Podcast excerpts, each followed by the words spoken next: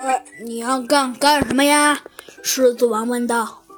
哦，我不想干什么。猴子警长坦白交代道。我只是想问你，你想不想跟我们一起去探索探索这个冰川？我觉得你应该还不至于胆小到呃连冰川都不敢去探索吧。呃，敢是敢，但是这次我可就要告诉你们一个秘密。看在你们这帮人并没有呃丢下我的份上，来呀，小子们，拿几个鹅毛大衣来。说着，呃，咱们这位狮子王的几个小弟啊，就整整齐齐的抬着好几个大箱子来了。他们呢，把这些箱子都拆开了。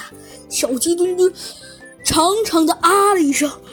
哇，猴子警长，这个都是上等的天然鹅毛大衣，可可保暖了。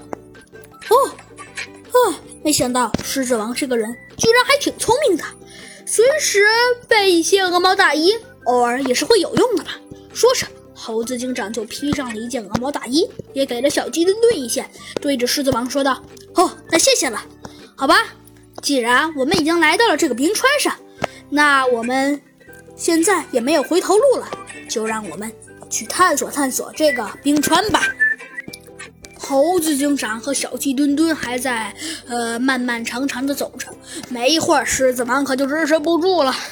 啊，小子们，你们说我这脚都走麻了。嗨，早知道就不掺这浑水了，切，没事闲的飞去一破直升机上看看。哎，早知道上飞机时就把那斑马经理给胖揍一顿了。其中一个人小声地说：“道：“切，你看，你说我们还要不要跟随我们这老大？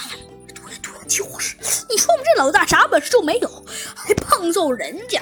人家斑马经理智勇双全，我们这狮子王只有力量，力量也不大，还是个胆小鬼，一点用处也没有，更别提头脑了。就是就是。”猴子警长都听到这些话了，他和小鸡墩墩对视眼，都笑了。